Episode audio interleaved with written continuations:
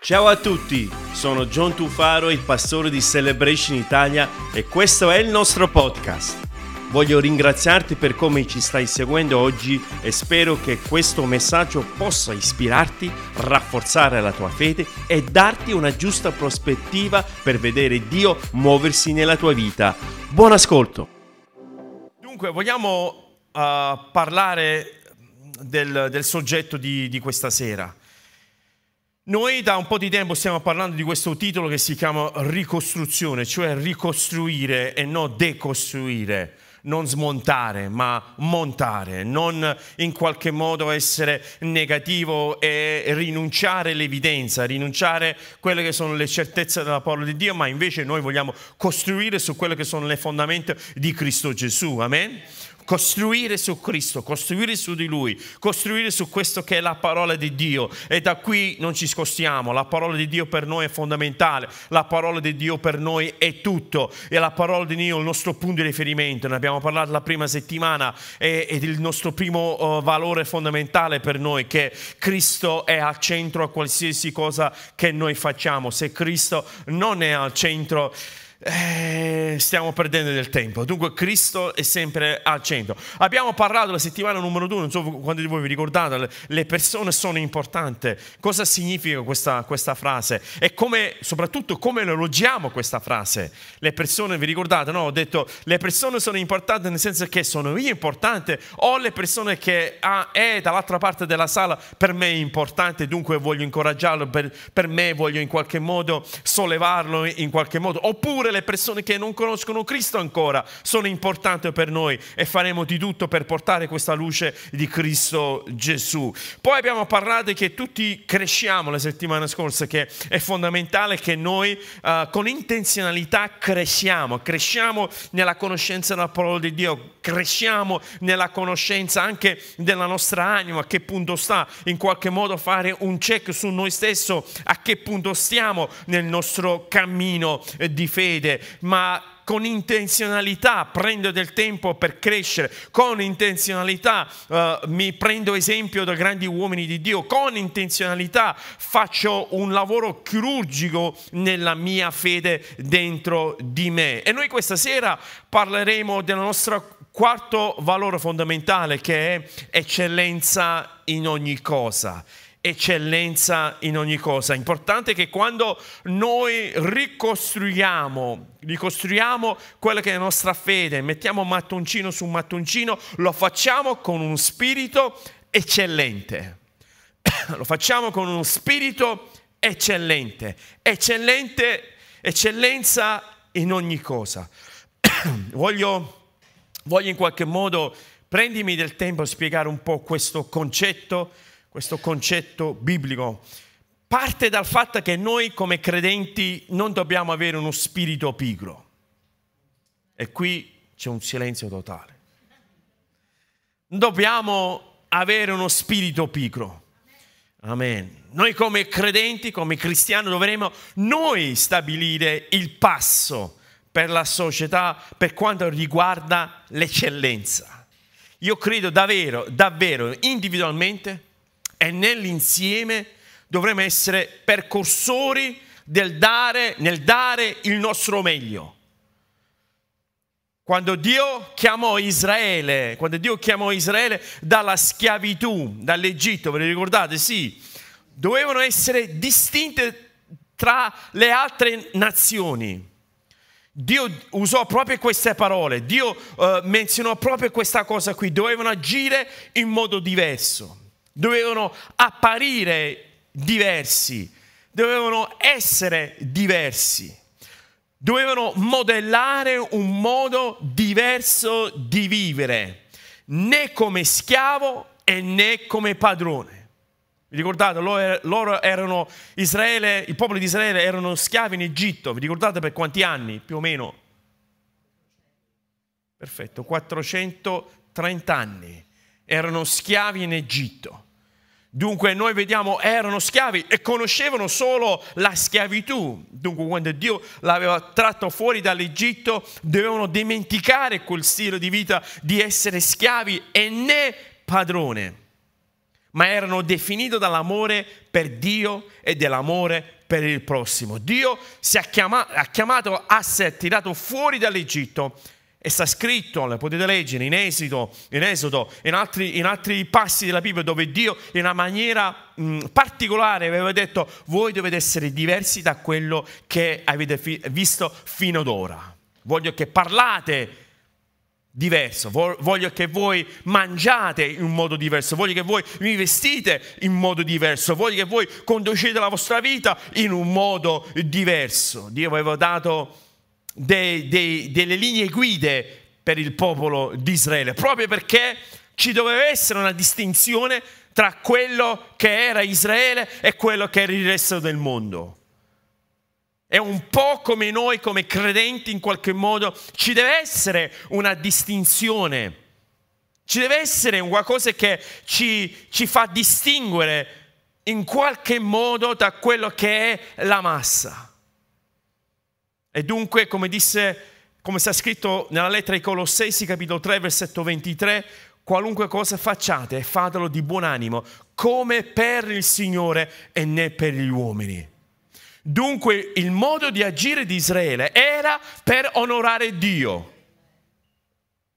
E quello che oggi ci dice a noi come credenti, dobbiamo vivere la nostra vita per onorare Dio, per dare gloria a Dio, modo tale che quando le persone ci incontrano, in modo tale che quando le persone ci frequentano, in modo tale che quando le persone interagiscono con, no, con noi, possono dare gloria a Dio e dire è veramente c'è la luce di Cristo in questa persona. Amen? Dunque ci deve essere questa distinzione. E qual è questa distinzione, questo spirito eccellente che Dio ha messo in ognuno di noi? Voglio leggere voglio condividere con voi alcuni versi da Daniele nell'Antico Testamento, possiamo leggerlo insieme, in Daniele capitolo 6, voglio leggervi questi versi, in qualche modo ci fa, uh, ci fa captare, ci fa, ci fa prendere un po' meglio quello che sto cercando di trasferire, quello che sto cercando di condividere con voi da, dalla parola di Dio. In Daniele capitolo 6, lo leggeremo dal versetto 1, ed è questo il concetto, un po' dare la tua eccellenza in mezzo alla mediocrità. C'è, c'è tanta mediocrità. Mi sembra che oggi la mediocrità sia, sia eh, normale, sia il trend che dobbiamo mantenere. La mediocrità è quello che in qualche modo è giusto, è tutto quello che è dietro, tutto quello che è avanti la mediocrità, in qualche modo viene visto come un qualcosa che non sia normale e voglio mostrarvi come Daniele ha agito in un contesto del genere. C'è scritto in Daniele capitolo 6 versetto 1. Piacque a Dario, il re di Babilonia, il re della Persia in quel momento, di stabilire sul regno 120 satrappi che erano, nel nostro linguaggio, governatori, i quali fossero preposti su tutto il regno.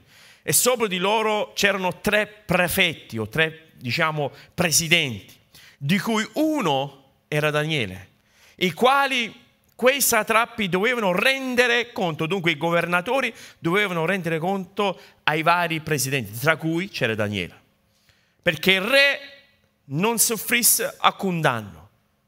Ora, ora questo Daniele eccelleva sugli altri prefetti e satrappi, perché in lui cosa c'era?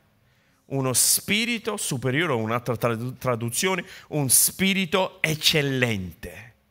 E il re pensava di stabilirlo sopra tutto il regno. Allora i prefetti e i satrappi cercarono di trovare un pretesto contro Daniele riguardo all'amministrazione del regno, ma non poterono trovare alcun pretesto o corruzione, perché egli era fedele e non si poté trovare in lui alcun errore o corruzione.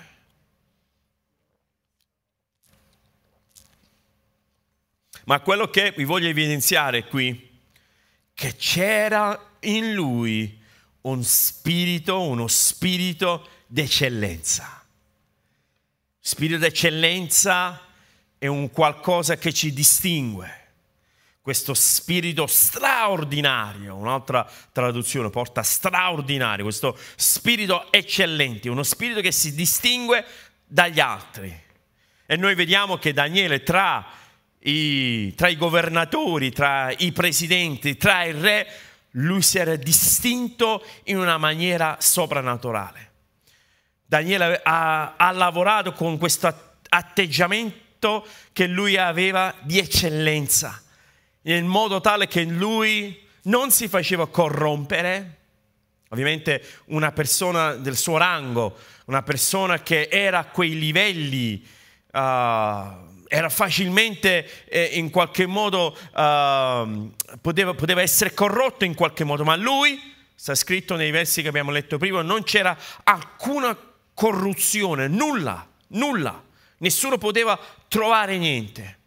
Nonostante questo, cercavano di trovare qualcosa in Daniele.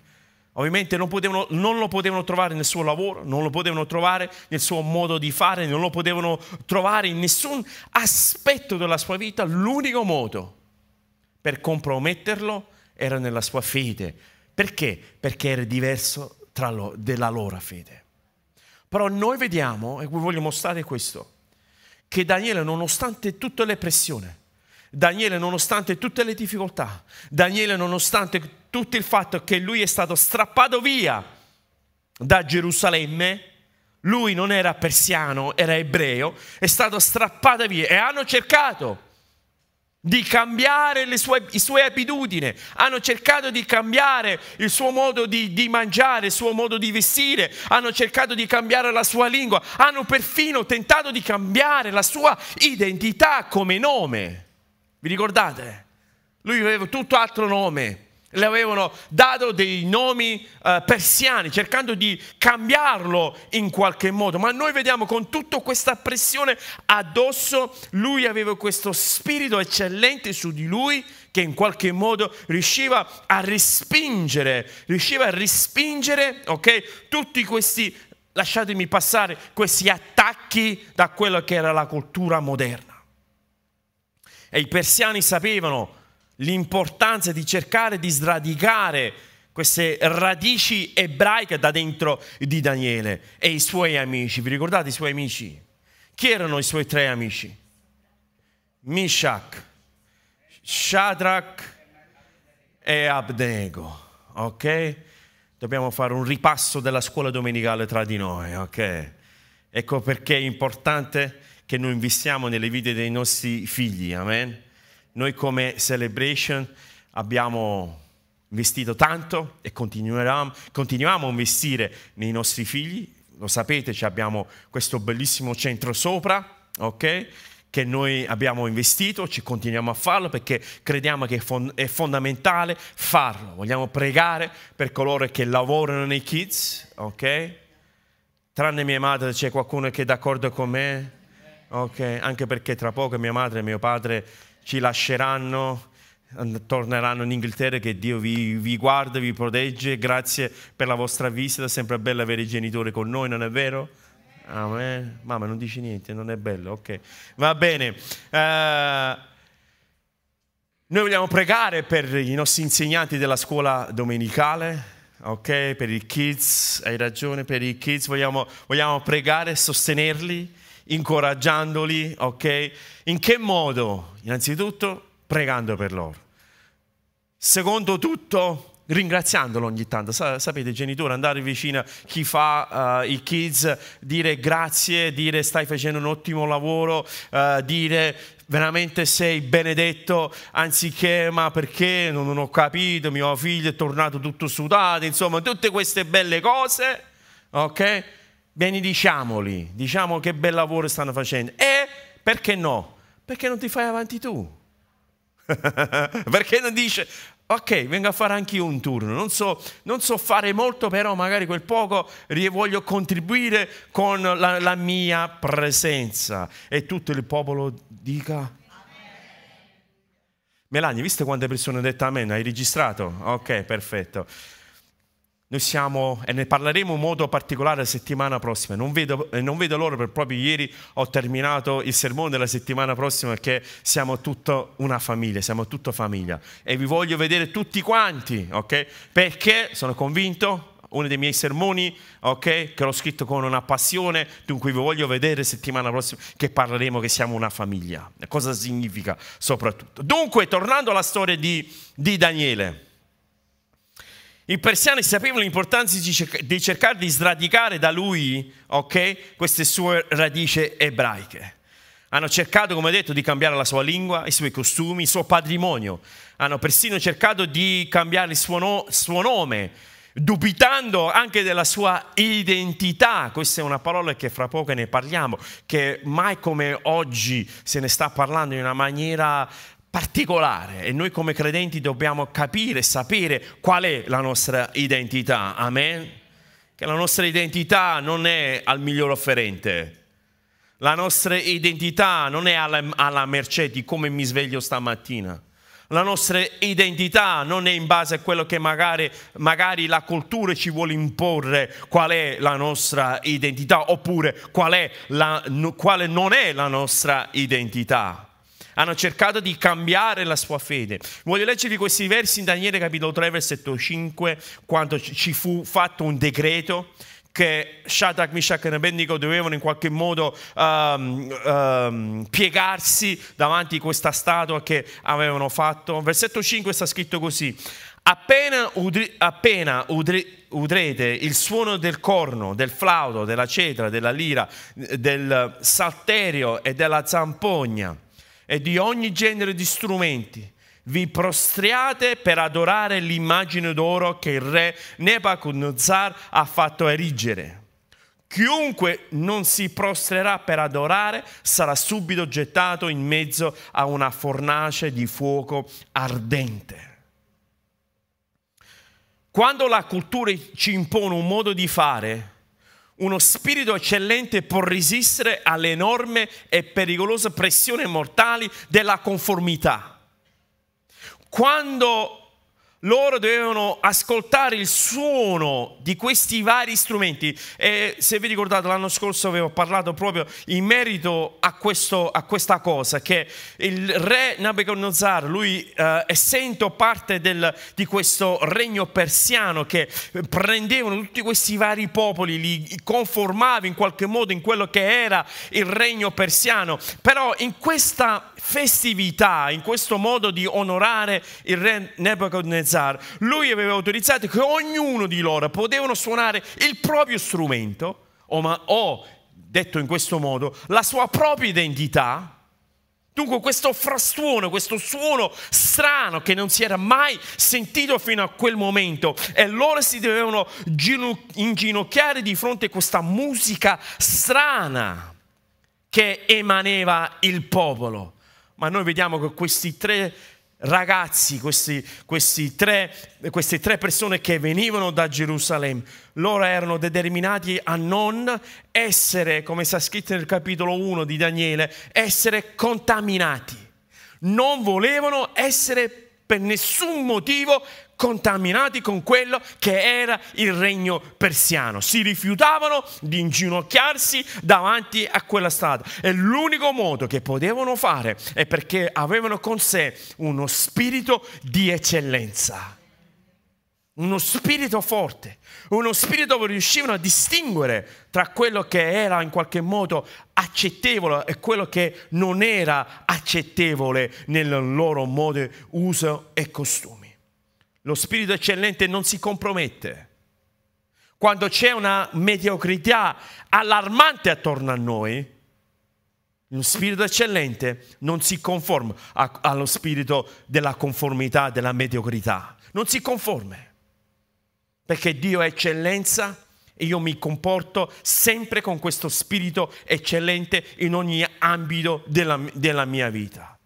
Produce resistenza produce disciplina, produce io so chi sono. E pertanto se io non mi comporto in questo modo, non è perché in qualche modo uh, devo accontentare qualcuno. No, io mi comporto o non mi comporto in determinato modo perché io sono fatto così, figlio dell'Iddio Altissimo.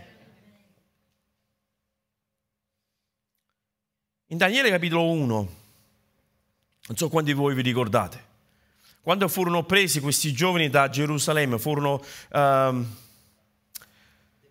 deportati, grazie Giacomo, mi legge anche nella mente eh, fino a questo punto, furono deporta- deportati da Gerusalemme. Quando furono deportati, una delle prime cose che uh, cercarono di fare, come, come aveva accennato, è quella di cambiare anche le loro eh, diciamo, abitudini alimentari cercarono di, anche di cambiare il loro modo di nutrirsi e mangiare, cambiare, cercare di stirpare tutto quello che era il vecchio. Noi vediamo che Daniele e i suoi amici si rifiutavano di mangiare perché sta scritto precisamente che loro non si volevano macchiare, che è diverso da sporcare. Quando non lo so, voi siete, noi, noi, italiani siamo un po' diversi magari dalla cultura, diciamo, uh, inglese, americano. Magari qualche volta capitiamo che magari vediamo qualcuno che ha una maglietta un po' macchiata, se lo mette lo stesso, magari va bene lo stesso. Noi italiani forse siamo un po' più fissati, non so, non so quale è giusto, quale è sbagliato, non, non so qui a, né a giudicare né a, a promuovere. Però stamattina avevo fatto, avevo fatto, questo passaggio. Quando abbiamo magari ci mettiamo una maglietta e ci rendiamo conto che forse è solo un po' macchiato, non si vede, in qualche modo ce lo mettiamo lo stesso, mettiamo la giacca sopra e amen. Finché la barca va, lasciala andare, metti la maglietta. Ok? Invece noi italiani siamo un po' più pignoli, amen? Anche se c'è una macchia magari da qualche parte dietro, qua ci dà fastidio perché in qualche modo vogliamo che in qualche modo siamo liberi. Però stiamo parlando di macchiare, non stiamo parlando di sporco. Il che significa che né sporco né pulito, in una via di mezzo. E magari in un'uscita proprio perfetta dal lavaggio siamo indecisi cosa fare, ok? È quell'area grigia se vogliamo. Dunque io voglio farvi considerare questo. Quando questi ragazzi sono, erano arrivati diciamo, a Babilonia, non stava scritto da nessuna parte nella loro legge ebraica che non dovevano mangiare il cibo del re. Seguitemi. Possiamo approfondire questo punto? Vi volete ascoltare? Sì? No? Non avete scelta. Non stava scritto da nessuna parte che loro non potevano mangiare il cibo del re. Non stava scritto da nessuna parte, nessuna legge, nessun comandamento, non c'era nessun decreto che loro non dovevano bere il, uh, il taurasi del re. Non stava scritto da nessuna parte che non potevano mangiare i dolci del re. Non stava scritto da nessuna parte, non c'era una legge che aveva decretato tale, tale cosa. Però notate bene, capitolo 1, Daniele, versetto 8, loro avevano scelto di non macchiarsi che significa che c'è quell'area grigia che in qualche modo dove questi ragazzi hanno detto io preferisco nemmeno macchiarmi, anche se non è sporco, ma nemmeno marcarmi, macchiarmi in qualche modo perché voglio distinguermi. E io non sono alla mercé di chiunque viene e vuole mettermi, mettere dentro di me, metaforicamente, qualsiasi idea, qualsiasi tipo di moda, qualsiasi tipo di modo di pensare, io rifiuto ogni cosa, questo spirito eccellente io non ho bisogno.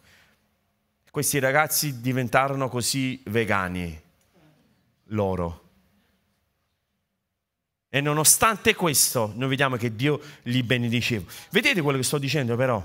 quello il fatto di non macchiarsi, il fatto di dire nel dubbio, quando c'è un'area che non ne sono sicuro se è giusto, se è sbagliato, se mi fa bene, non mi fa bene, nel dubbio, questi ragazzi con uno spirito eccellente dicono mi astengo.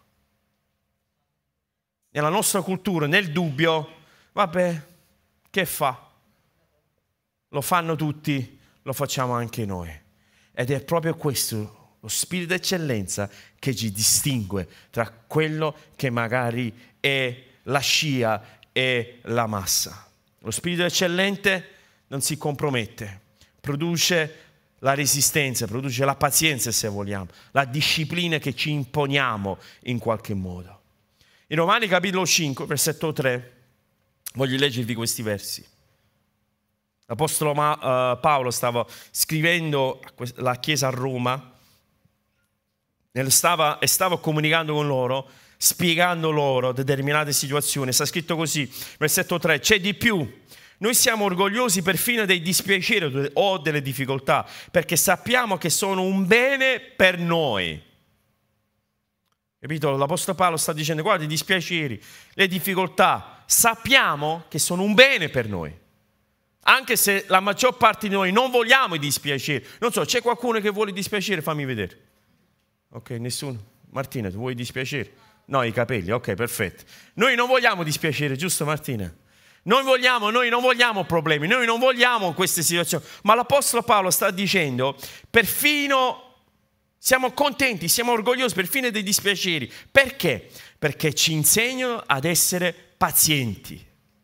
La pazienza ci rende forti nel carattere e questa forza ci aiuta a confidare sempre più in Dio e ci porta a quella che è la nostra finalità, cioè la speranza. E questa speranza per noi ci porta a, non ci porta alle, alla, alla delusione perché accade quel che accade, sappiamo che Dio ci ama e sentiamo dentro di noi il calore del suo amore che per mezzo dello Spirito Santo ci ha riempito il cuore.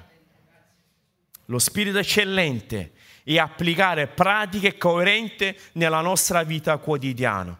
In quest'ordine, la resistenza o la pazienza, ok? La pazienza, il carattere. Cos'è il carattere? Sono, quelle, sono le qualità morali che noi abbiamo, ok? Che vanno a plasmarsi. Va cambiato non possiamo dire, vabbè, il mio carattere, io sono fatto così, quando scattano i 5 minuti devo mandare a quel paese quella persona. Non va bene. Cambia. Amen. Cambia. Cambia le tue qualità morali, cambia il tuo standard morale. Dal carattere passa alla speranza e dalla speranza passa alla salvezza. Questa progressione tutto nasce da uno spirito eccellente che noi mettiamo e ci prefissiamo nella nostra vita. Stamattina, ripeto, quando stavo condividendo questo messaggio con i nostri amici, i nostri fratelli, diciamo, della comunità inglese, americana, dove sono militari la maggior parte di loro dove la disciplina, l'eccellenza già culturalmente fa parte di quello che è il loro modo di fare. E condividevo con loro che anche se loro hanno delle discipline, anche se loro creano questo carattere, questa speranza, questa salvezza, magari sul posto di lavoro, nel, nel, nel, nel, militare va bene, poi nella vita personale poi questo si viene un po' a mancare, ma noi non dobbiamo cioè pensare che l'eccellenza o diciamo il modo di agire, il modo di vivere la nostra fede va bene soltanto per l'apparenza. Non va bene soltanto per mostrare, non va bene soltanto per farci identificare in, qual, in qualche modo. Poi entriamo in casa e anche il pesciolino rosso che nuota nel, nel, nel, nell'acquario ha paura di te. Si nasconde con la testa sotto la sabbia. Ok? Non dobbiamo essere Dr. Jekyll e Mr. Hyde, ok? O Mr. Hyde e Dr. Jekyll, come preferite. Non dobbiamo in qualche modo avere due personalità, quello che mettiamo lì fuori o quello che ci presentiamo lì fuori e magari quello che c'è a casa. Noi dobbiamo capire chi siamo, la nostra identità, perché è l'identità che guida il nostro comportamento. E chi siamo, la nostra identità che guida quello che noi facciamo e in come noi diciamo svolgiamo quello che è la nostra vita. In Galati capitolo 3, versetto 26 sta scritto così, perché perché voi siete figli e figlie di Dio mediante la fede in Cristo Gesù ci dà un'identità, ci dice noi siamo figli e figlie di Dio. Mediante che cosa? La fede in Cristo Gesù. Noi abbiamo la nostra identità. Ce l'abbiamo? Sì? Amen. Dunque, posso cercare di sommare in quest'altro modo. L'eccellenza è un'identità. Un'identità che il Dio che noi conosciamo, quello dell'Antico Testamento fino al Nuovo Testamento, lui ha cercato di imprimere queste eccellenze nel suo popolo, nel modo come fare. Se non mi credete vi voglio invitare a leggere nell'Antico Testamento quando Dio aveva decretato il, il tabernacolo, andate a leggere. Con qua, quali dettagli il Dio aveva detto che il tabernacolo doveva in qualche modo uh, presentarsi nelle misure, nel modo di come i, i, sacerdoti dovevano vestirsi prima di entrare nel tabernacolo, prima di entrare in questo luogo dove Dio, e questa era, era un'unità mobile che Dio aveva fissato mentre loro eh, giravano per il, il deserto. Poi fu costruito il Tempio e il Tempio fu costruito con un'eccellenza, fu costruito in una maniera che era, che era proprio per dare gloria a Dio. Addirittura che quando tagliavano le pietre per il, il Tempio non lo dovevano tagliare le pietre in loco, ma lo dovevano tagliare nel, nelle cave, lì dovevano tagliare. Dunque ci deve essere una precisione millimetrica. Dunque possiamo dire c'era eccellenza in ogni cosa che loro facevano, anche riguardo alla casa di Dio. In modo tale che quando loro andavano a costruire il Tempio non si sentiva nessun rumore di nessun martello, di, nessun, di nulla, di nessun martello pneumatico, niente non si sentiva. Sul posto montavano con la reverenza, con il timore di Dio, che stavano in un luogo santo, un luogo sacro e davano il meglio che loro avevano. Questo è il Dio che, che serviamo, questo è il Dio che noi vediamo nella parola di Dio.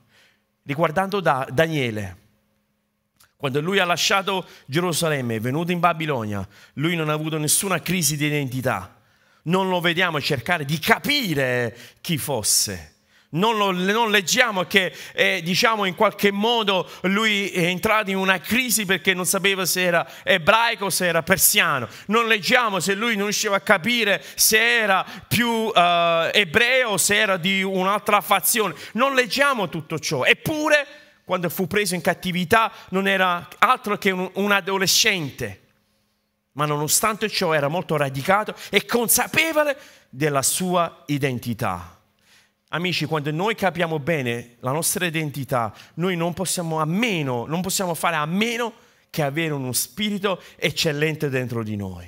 In 1 Pietro capitolo 2 versetto 9 sta scritto, voi siete una stirpe eletta, un regale sacerdozio, una gente santa, un popolo acquistato per Dio affinché proclamiate le meraviglie, o un'altra tradu- traduzione è scritto l'eccellenza di colui che vi ha chiamato dalle tenebre alla sua mirabile luce l'identità c'era, noi siamo, e c'era e c'è, noi siamo una stirpe eletta, un regalo sacerdozio, una gente santa, un popolo acquistato personalmente e personalmente scelto da Dio. Dunque la persona che sta accanto a te, la persona che sta avanti a te e dietro di te l'ha voluto Dio, è stato scelto da Dio.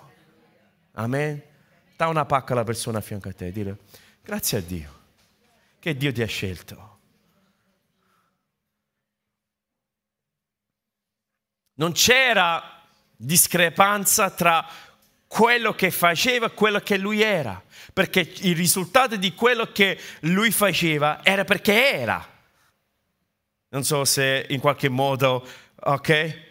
Lui non si doveva sforzare, non si doveva mettere la maschera, non si doveva in qualche modo far apparire davanti agli altri. Daniele non aveva tutto, tutto que- i suoi amici, Daniele e i suoi amici non aveva tutta questa roba. Lui era un figlio di Dio, reale sacerdozio. E siccome lui era scelta da Dio, lui non andava in giro in qualche modo compro- compromettendosi nel suo modo di vivere, ma era fedele a quello che era la sua identità. Come Chiesa, dobbiamo distinguerci in modo positivo e in modo eccellente riflettendo le sue eccellenze. Come Chiesa vogliamo non essere ricordati da quei pigri, quei scombinati, quei in qualche modo chissà che sono quelle, persone. Una cosa che io dico con, con orgoglio, una cosa che dico spesso, sempre riferendomi un po' alla, alla comunità militare che ci frequenta, dico sempre, ragazzi, siamo fedeli a Dio perché sicuramente avrete una promozione, un passo di grado e ringraziando a Dio fin qui noi vediamo persone che diventano sempre, vanno sempre avanti di grado in grado, gloria a Dio, meno male. Ma questo perché? Perché c'è una benedizione di Dio sulla nostra vita. E se noi abbiamo la benedizione di Dio sulla nostra vita, in ogni aspetto della nostra vita, ci dobbiamo portare con eccellenza. E sapete, purtroppo nei decenni, purtroppo nella cultura, forse nelle chiese si, si vantavano delle, delle, magari delle cose un po' più umili, le cose un po' più semplici, le cose un po' più... Non perché la semplicità sia sbagliata, per carità, la semplicità è fondamentale. Noi vediamo che la tecnologia va avanti, ringraziando a Dio che anche noi in questi tempi, diciamo, di questa tecnologia moderna, la comunicazione, che le persone vengono a conoscenza della parola di Dio ogni settimana. Ogni settimana, non dico ogni settimana, spesso durante il mese vengono delle persone che hanno detto abbiamo visto quello che fate sui social e ho voluto sapere della Chiesa, sono qui. Spesso capita questo. Ecco perché ogni forma di evangelizzazione, magari noi nel nostro modo di pensare l'evangelizzazione, chissà che cos'è, in che modo lo dobbiamo fare, in che forma lo dobbiamo fare, lo facciamo spesso, tutti i giorni, sui social. Ecco perché vi diciamo, condividete quello che vedete sui social, perché voi non potete mai sapere chi è che legge o ascolta o vede quella cosa che voi inoltrate. Vi voglio incoraggiare. Anche i mezzi che oggi vengono usati sono mezzi che in qualche modo le persone possono sapere di noi, ma soprattutto non di noi, ma di Cristo Gesù. Come Chiesa vogliamo distinguerci in modo positivo e in modo eccellente. C'è questo passo, quasi terminato, c'è questo passo in primo re, quindi voi già lo conoscete, il passo che spesso cito quando la regina di Sheba, una regina che veniva dall'Africa, eh, molto influente in Africa, venuto a sapere della sapienza di Solomone, lui, eh, eh, lei venendo a sapere della sua sapienza lo voleva interrogare, voleva venire a trovarlo, voleva venire, aveva sentito parlare di Solomone, del tempio di Solomone, dunque la nomea di Solomone si era sparsa non soltanto in quel continente ma anche nel continente africano. Noi vediamo senza Facebook, senza TikTok e senza Instagram, pensate un po' si era venuto a sapere di questo grande re, di questa sapienza e del tempio, della gloria di questo tempio. Questa regina ha voluto venire a trovarlo, ha intrapreso un viaggio per venire a conoscere di persona.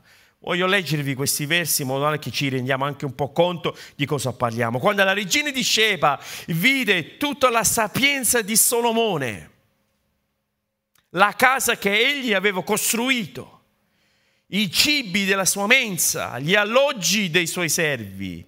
Qui si parla di alloggi dei suoi servi, il servizio dei suoi camerieri, le loro vesti, i suoi coppieri e gli olocausti che egli offriva nella casa dell'Eterno rimase senza fiato.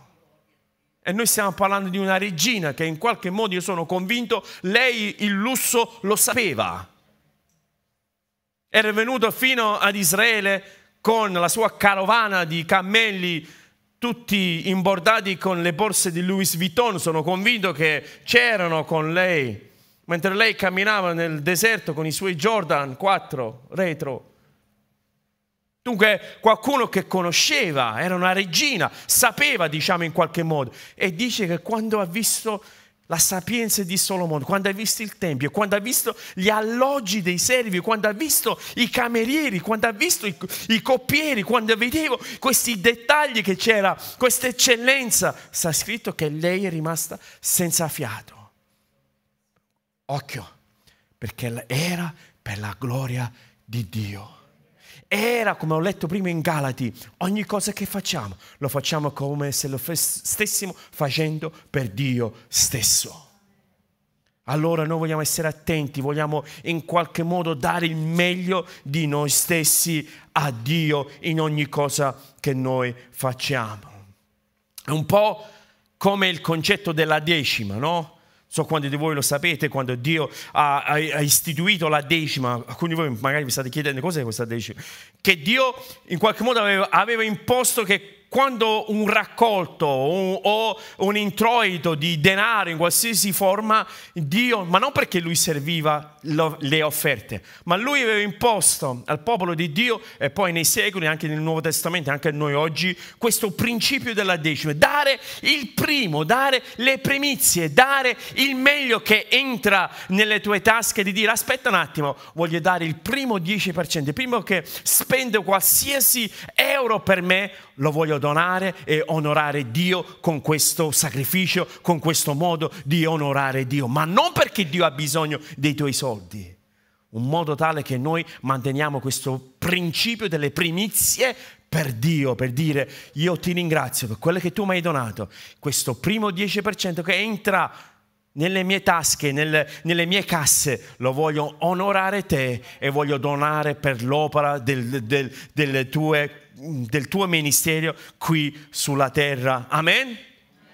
il principio della decima, dare le primizie, dare le eccellenze, dare, stiamo pensando prima a Dio, stiamo pensando prima alle sue opere, stiamo pensando prima a quello che Lui può fare.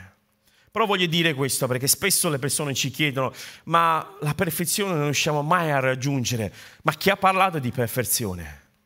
Si parla di perfezione. C'è una bella differenza tra quello che è perfezione e quello che è eccellenza. La ricerca dell'eccellenza è un comportamento che si concentra sul processo di realizzazione piuttosto che sul risultato. Il perfezionismo, cioè il fatto di perfezionarci in qualche modo, è concentrato solo e unicamente sul risultato. La differenza non sta okay, tra il, il, l'eccellenza ed essere perfetto, sta nel fatto che io ho questo, voglio impegnarmi in tutto quello che è le mie forze per realizzare questa cosa. O se esce bene o non se esce bene, non è quello importante. Importante è che do il meglio con quello che ho. In settimana stavamo parlando e Mariana aveva condiviso questo pensiero a supporto di questo. Lei diceva, vi ricordate l'episodio di Davide quando lui doveva andare a combattere contro Golia? Vi ricordate quando Davide si presentò davanti al re Saulo e disse guarda ci vado io, vado a combattere io. Innanzitutto Saulo quando vide quel giovanotto eh, diceva ma tu che devi fare, che devi fare, che devi fare. Però alla fine non ci andava nessuno, ha detto va bene. Eh, aveva offerto a Davide, vi ricordate cosa gli aveva offerto?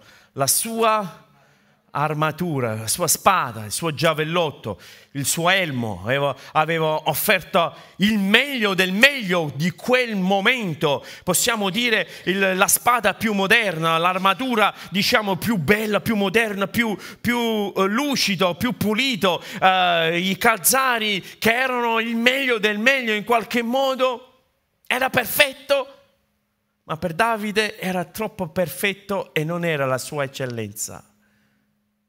La sua eccellenza risiedeva nella fionda, una pezza. Vedete la differenza? Se fossimo perfetti, diciamo, andiamo a guardare solo quello che è il finale, il risultato finale. Ma invece nell'eccellenza sta accadendo qualcosa quando noi ci sforziamo, sforziamo e diamo il meglio di noi stessi ci discipliniamo, formiamo il nostro carattere, formiamo il nostro modo, siamo più attenti, in qualche modo siamo concentrati nel processo piuttosto che il risultato finale.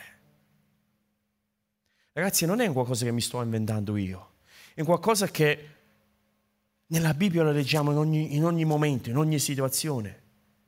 Gesù ha lavorato con i discepoli per tre anni, tre anni. E dopo che lui ha lavorato con i discepoli per tre anni, se andiamo ai piedi della croce, dovessimo giudicare quello che è successo ai piedi della croce, spesso o tante persone potrebbero dire che Gesù ha fallito con i discepoli. Perché? Perché non c'era nemmeno uno ai piedi della croce. Dunque, guardando con gli occhi umani, umani diciamo, quella, quella scena, quel momento, si può dire che in qualche modo Gesù non è stato impattante, non è stato in qualche modo dove stanno i suoi uomini. Però noi vediamo che c'era un processo, c'era un qualcosa che stava avvenendo nei cuori di questi uomini, che da lì, dopo la risurrezione di Cristo, avrebbero stravolto quello che è la storia dell'umanità. C'era un processo in atto. Chissà, e sta scritto nella, nel, nella Bibbia, che questi uomini furono delusi da Gesù. Com'è possibile? Tu che dovevi essere il Messia, tu che in qualche modo ci dovevi liberare dal, dalle mani di questi, da questi romani, tu in qualche modo eri venuto per, per dare salvezza, per dare una via di uscita per il popolo di Israele. Eppure, che fine hai fatto su quella croce? Ma non era quello il fine. Il fine era quello che stava accadendo nei loro cuori, il processo di cambiamento che stavano avvenendo dentro di loro. Dunque è importante che capiamo la differenza tra quello che è, il eh, il, il, quello che è perfetto, diciamo la perfezione, e quello che è l'eccellenza. L'eccellenza che lo spirito eccellente di Daniele l'ha portato a dire io non mi contamino, l'ha portato a dire io servo, io sono il servo, il figlio e figlia dell'Iddio Altissimo. Io nelle aree grigie non ci voglio stare. In ogni ambito della mia vita voglio dare il meglio e ogni cosa che faccio lo sto facendo come se stessi facendo a Dio personalmente, a Lui. Davide, anche lui aveva lo stesso cuore e anche lui aveva trasmesso, volevo dare il meglio di sé, ma non lo potevo fare con l'armatura di Saul, quella perfetta armatura, ma l'avevo fatto con quello che lui per lui era familiare. Voglio concludere dicendo questo. Gesù cosa ha detto in merito all'eccellenza? Gesù ci ha dato questa istruzione. Ci ha detto che noi dobbiamo essere il sale e la luce della terra il sale e la luce della terra. Leggiamo questi versi, abbiamo terminato. Matteo 5, versetto 13 sta scritto, voi siete il sale della terra, ma se il sale diventa insipido, con che cosa gli si renderà il sapore? A null'altro serve che ad essere gettato via, ad essere calpestato dagli uomini. Voi siete, fa un altro paragone, luce del mondo. Una città posta sopra un monte non può essere nascosta. Similmente non si accende una lampada per mettere sotto il moggio, cioè coperto, ma su candeliere, perché faccia la luce a tutti coloro che sono in casa. Così risplende la vostra luce davanti agli uomini, affinché vedano che cosa? Le vostre buone opere e glorificano il Padre vostro che è nei cieli. Che vedono le vostre che cosa? Opere discrete? Opere mediocre? Opere in qualche modo un po' di qua, un po' di là? Un colpo, come si dice? Al cerchio, l'altro alla botte, esatto. E queste le opere che in qualche modo dobbiamo evidenziare sta scritto le buone opere e finché queste buone opere possono glorificare il Padre vostro che è nei cieli. Dunque Gesù dice dovete essere il sale e la luce. Il sale aveva, aveva, tante funzioni all'epoca, ma due cose voglio evidenziare. La prima cosa, in quei tempi non esistevano uh, i frigoriferi, dunque il sale era un po' come un conservante, cercava di mantenere quello che era, soprattutto diciamo la carne, le proteine, li, li proteggeva da quello che erano inquinamenti esterni, dunque garantendo il nutrimento, preservando qualche modo Gesù ci stava dicendo dobbiamo preservare gli standard di Dio, dobbiamo preservare in qualche modo il carattere di Dio, dobbiamo preservare i suoi valori nella nostra vita, devono essere intatti confrontandoci con la società moderna. E non c'è stato nemmeno, nemmeno sui pagassi.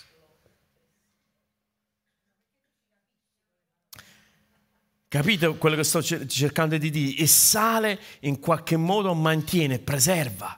Preserva, Gesù ci stava dicendo, guardi, io voglio che voi preservate quelli che sono i valori, i principi, il carattere di Dio nella vostra vita. Il sale della terra. Il sale della terra che preserva. Un'altra funzione aveva all'epoca, che magari ancora oggi lo fa, è un esaltatore di sapidità esce fuori il sapore magari di cibi uh, mettendo il sale. Ok? Noi sappiamo che il sale non fa tanto bene, giusto? Ok, vi vede che vi piace tutto quanto il sale. Ok, il sale non fa tanto bene, infatti in cucina nostra mia moglie ormai da qualche anni, eh, ah, da qualche anno cucina con molto meno sale, tanto è vero che mio padre oggi a pranzo ha detto ma per caso tenisse un po' di sale in questa casa? Ok, per cercare di condire, dare un po' più sapore, ok? È un po' per questo che Gesù ci ha descritto a noi ad essere sale della terra per portare un po' di sabidità, portare un po' di sapore, portare un po' di vita in questo mondo che ha bisogno di iniezione di vita. Ma invece se siamo noi prima avanti, che sembriamo delle persone che sono prive di vita,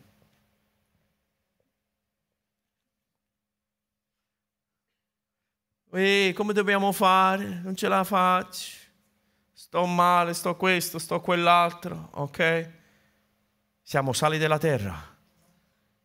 Gesù ha detto vogliamo essere sale della terra. Se veramente capiamo la nostra identità, sappiamo in chi abbiamo creduto, che Cristo è il nostro Salvatore, noi non possiamo fare altro che emanare quel sapore alle persone che ci circondano. Poi lui ha fatto un altro, Gesù ha fatto un altro esempio, si è di luce, la luce nelle tenebre. Quando c'è la luce, la luce scaccia via ogni oscurità, dà chiarezza a ciò che magari è giusto o sbagliato, la sua luce scaccia via ogni area grigia, ok? Dà direzione, la sua luce ci parla, la sua luce non confonde.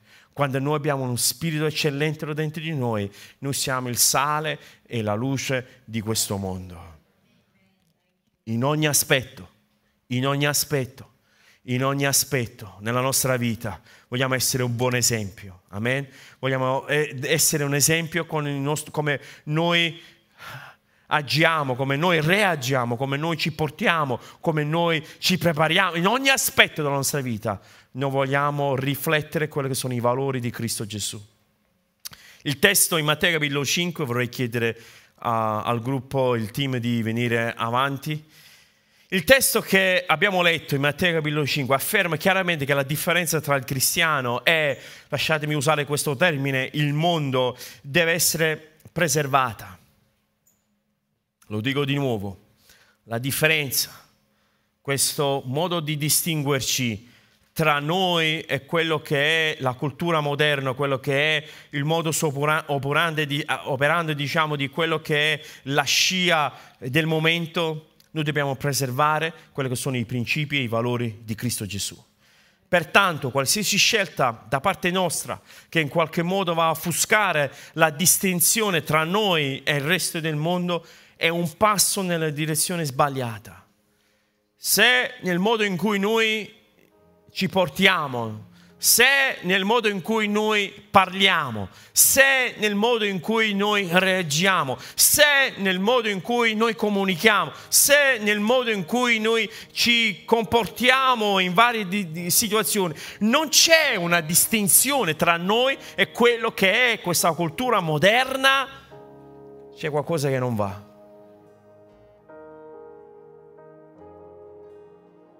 Voi lo sapete, io questo lo dico spesso. Noi siamo nel mondo, nel mondo, ma non siamo del mondo. Siamo nel, dunque noi andiamo a fare la spesa, noi andiamo a lavorare, noi andiamo a incontrarci con le persone, andiamo a fare l'aperitivo con l'amico, con l'amica, ma non siamo del mondo. Io non voglio fare quello che magari non va bene per me, non va bene per la mia anima, non va bene per il mio cuore, la mia mente, non va bene, io non devo fare quello. Ci deve essere una distinzione tra quello che io sono, non di quello che io mi comporto, ma quello che io sono. Io sono un figlio di Dio. Non si tratta di una, un, un, diciamo, un palliativo a quello che è il mio comportamento. Questa è la mia identità. Io sono un reale sacerdozio, Dio mi ha scelto personalmente, mi ha tratto fuori, mi ha detto tu non appartieni più a quello standard di vita, tu sei una persona che ho scelto di essere mio figlio e mia figlia. E pertanto ogni mio atteggiamento, ogni modo di, mio vi, di vivere, la mia quotidianità, il mio essere deve essere distinto, ma non in una maniera negativa che dobbiamo essere in qualche modo strani o particolare, magari in qualche modo dobbiamo, chissà cosa dobbiamo fare, ma nel mio modo di fare che le persone devono sentire la presenza di Dio anche se io non proferisco nemmeno una parola.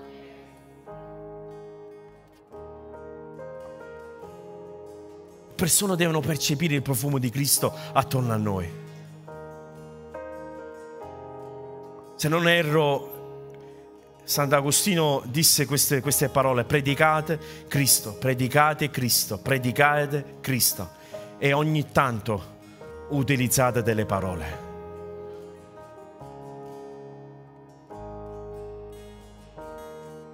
Noi questo concetto l'avevamo un po' mal interpretato abbiamo usato una moltitudine di parole.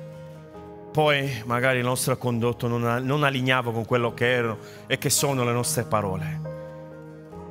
Noi vogliamo vivere l'Evangelo, innanzitutto. Lasciamo altre predicare. Io ti posso garantire, se noi viviamo l'Evangelo, se noi lo viviamo, se noi lo viviamo, le persone noteranno la differenza e noi saremo il sale della terra e la luce del mondo. Anche se, anche se, anche se non so parlare, anche se non sono bravo, anche se non riesco a memorizzare questo, non riesco, non conosco molto bene la Bibbia, anche se tutto questo non mi è chiaro, per se tu preservi come il sale i valori e il carattere di Dio nella tua vita, tu stai predicando Cristo in una maniera gloriosa più di qualsiasi altro modo. E Daniele sta scritto aveva uno spirito di eccellenza. E vogliamo avere uno spirito di eccellenza. Vogliamo che le persone in qualche modo quando ci vedono dicano, ah, quelli sono della chiesa lì sotto l'agenzia dell'entrata. Ah, quelli sono quelli che... Perché? Perché ci portiamo con uno spirito di eccellenza. Non ho avuto tempo ma eccellenza nello studio, eccellenza nel lavoro, l'eccellenza nei rapporti, eccellenza nel modo in cui eh, diciamo ci rapportiamo l'un l'altro, eccellenza in ogni ambito della nostra vita vogliamo riflettere. Vogliamo riflettere le eccellenze di Cristo in ogni ambito della nostra vita. Vogliamo alzarci in piedi. Amen, alleluia. Vogliamo chinare il nostro capo. Amen.